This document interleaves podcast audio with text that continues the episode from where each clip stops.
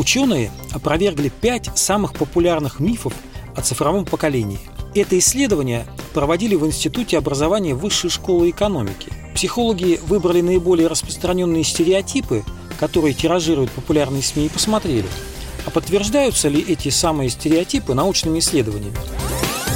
Миф первый. Современные дети глупы и мало читают. Однако, если собрать статистику не только по бумажным книгам, но и по текстам в электронном виде, то оказывается, что подростки 16-17 лет читают ничуть не меньше, чем представители других возрастных групп. Более того, половина подростков за год осваивает больше текстов, чем люди в возрасте за 30. Миф второй. У молодых якобы не развито критическое мышление. Это как раз действительно так. Но это лишь половина правды, потому что освоение навыков критического мышления давалось с трудом всем поколениям и во все времена. Например, данные за 1977 год показывают, что лишь 20% студентов и 40% учителей физики, между прочим, обладали подходящим уровнем развития абстрактно-логического мышления. Так что цифровые дети ничем не отличаются от своих предшественников. Миф третий.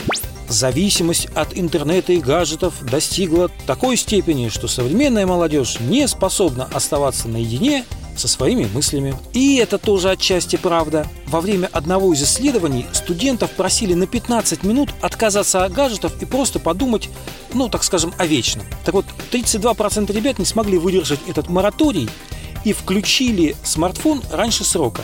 Однако, когда выборка исследований была расширена за счет людей старшего возраста, выяснилось, что они точно так же не способны справиться с этой простой задачей.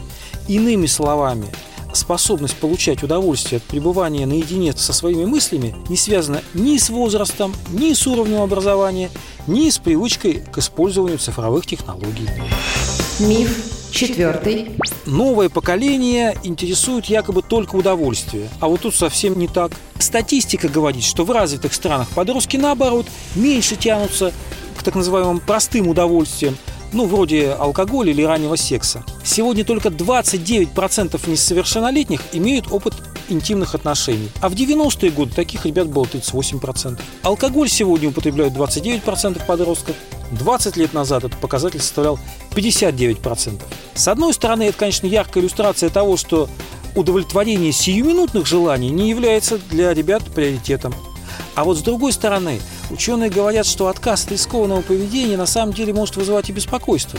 А вдруг этот отказ объясняется не ростом ответственности, а пассивностью и инфантилизмом? Ведь дети не могут стать взрослыми, пока они не набьют себе соответственные шишки. Миф пятый. Это способность представителей цифрового поколения к многозадачности. То есть ребенок одновременно делает домашнюю работу, параллельно слушает музыку, смотрит телевизор, да еще и успевает чатиться с друзьями. Но в реальности склонность к многозадачности – это не столько качество цифрового поколения, это свойство всей нашей эпохи. Новые технологии нас всех, без исключения, вынуждают быть многозадачными. Но у подростков и молодых людей это, конечно, получается получше. Есть статистика. За 10 лет число молодых людей, которые практикуют совмещение нескольких видов деятельности, увеличилось в 2 раза. Но при этом только у 10% студентов увеличивается эффективность выполнения простых заданий. В условиях многозадачности, естественно. А у большинства результативность работы падает. Или, во всяком случае, не становится выше. На самом деле мифы, которые плодятся в отношении цифровых детей, куда больше говорят о взрослых, которые, собственно, эти мифы и придумывают. А взрослые находятся в состоянии моральной паники. Старшие поколения испытывают страх перед новыми технологиями, которые стремительно меняют мир, и страх перед будущим. А кто знает, найдется ли им там место в этом будущем. Поэтому на всякий случай взрослые начинают демонизировать тех, с кем это непонятное будущее связано. Ярослав Коробатов, Радио «Комсомольская правда», Москва.